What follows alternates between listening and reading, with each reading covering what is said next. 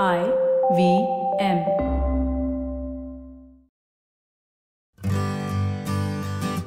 Hi, I'm Utsav, a behavior researcher by training and a slow traveler by passion.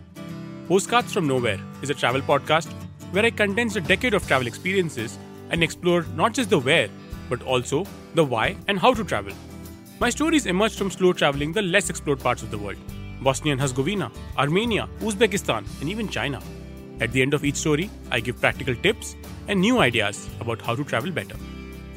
This week, in the 13th episode of the series Fabulous Foods, we travel across coastal Tamil Nadu and find the bizarre connection between Jesus Christ, the deadly militant organization LTTE, and a podi. Possibly you have never heard of. This cave, once the dwelling of a Shaivite sannyasi, has been sanctified by the prayers and penances of Saint Francis Xavier. This message on a rusted metal signboard tells us that Saint Francis Xavier offered Mass here in the year 1542. The cave is located in Manapad, a coastal village in Tamil Nadu, 60 kilometers from Tuticorin. About a decade before St. Francis Xavier offered Mass in Manapad, a Portuguese trading ship called Santiago foundered at the shore, and its mast washed up on the beach. Legend has it that a man accidentally stepped onto the mast. He became gravely ill, and his body swelled. Then, the captain of the ship had a dream that the mast was to be erected as a cross and that it was to be washed and oiled. In 1540, when the captain did so, the poor man recovered. By 1582, a church had grown up around the original mast, which remains now as the spine of a bigger, newer cross. But the church itself holds a secret that goes back to 350 AD. According to Christian beliefs, the true cross on which Christ was crucified was broken up into fragments. The pieces were sent as relics to churches all across the world. Many centuries later, one of those relic fragments reached the fishing village of Manapad and is said to be present in the church, known as the Church of the Holy Cross. The establishment of the church and subsequent arrival of Portuguese Saint Francis Xavier simply meant one thing the conversion to Catholicism of the fishing community. Tamil Sangam literature from the years between 300 to 200 BC refers to them as Neidal Makkal, or people of the coastal tribes. These were fishermen known by their caste Paravar, but today many prefer to be called Baradar or Baradar Kula, claiming a matrilineal lineage dating back to Bharat, the king of Ayodhya and the brother of Ram. They were known to be excellent pearl fishers living between Rameswaram and Kanyakumari. Their story of conversion to Christianity is a complex mix of religion, colonialism, and traditional occupation.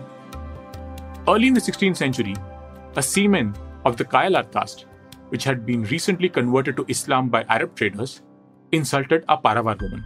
When her husband tried to intervene, his earlobe was cut off and he lost his pearl earring. With the earlobe incident, the long simmering tensions between Paravar and Kayalar Muslims reached a crescendo. The Paravars approached the recently arrived Portuguese for protection and in turn were offered a deal convert to Christianity. To sweeten the deal, the Portuguese promised them a monopoly on pearl fishing rights. St. Francis Xavier was a sharp, cunning man.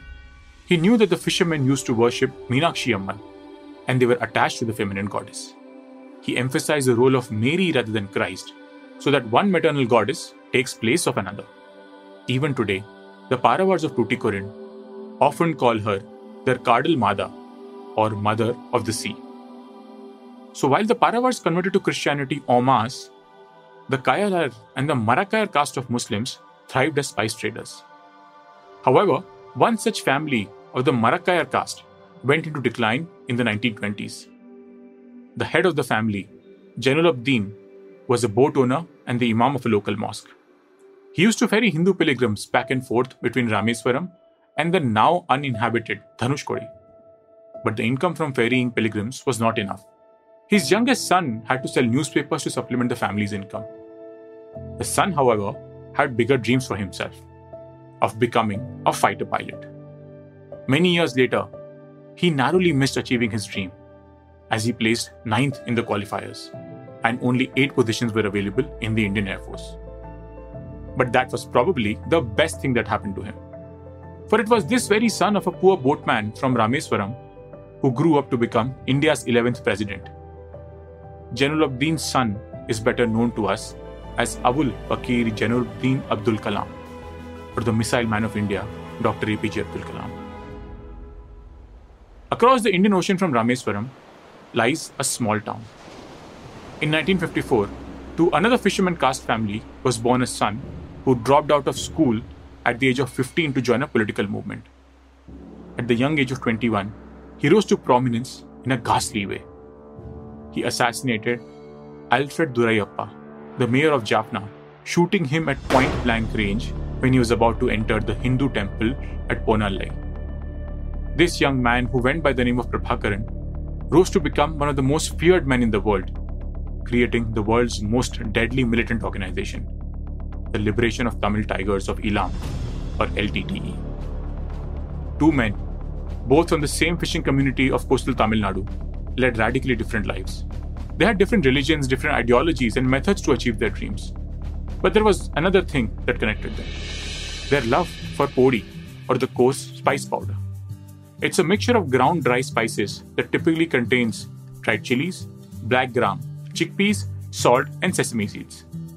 The Muslim vegetarian Dr. Kalam was known to love idli podi for breakfast, whereas the Hindu meat eating Prabhakaran preferred coconut sambal, a close cousin of the podi. But the fisherman caste of Tamil Nadu gave us another gift, which has slipped out, almost been erased from our culinary consciousness. Fish podi. Yes, you heard that right. Did the idea of fish in podi shock you? Did your vegetarian Brahminical idea of sattvic South Indian food suddenly collide with a tamasic sea influenced ingredient like fish?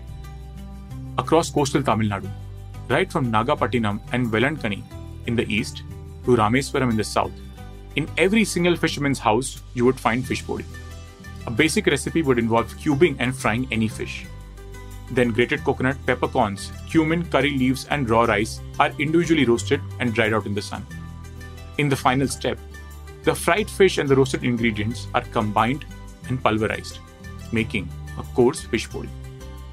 A fisherman caste which traces its roots to Bharat, the brother of Lord Ram, opportunistically converts to Christianity to curry favor with the Portuguese and establish a monopoly over its traditional occupation. The same fisherman caste also converts to Islam and gives us one of India's towering intellectuals and the most well known vegetarian Muslim. The same fisherman caste across the Indian Ocean gave us one of the world's most feared men.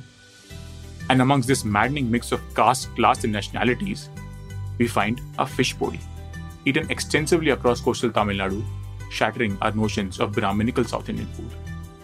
The fish podi is a perfect example of the multitudes India contains, and how even a tiny sliver of our country can boggle our mind. As we travel the length and breadth of India, we must remember that in the tiny sliver of time we call life, we could experience the world in a fish podi. If you like this podcast, don't forget to check out other interesting podcasts on the IVM network. You can listen to us on the IVM Podcast app or ivmpodcast.com. You can also follow us on our social media. We are IVM Podcasts on Twitter and Instagram. And if you want to reach out to me, I am Utsav Mamoria on Twitter and YV Travel 42 on Instagram.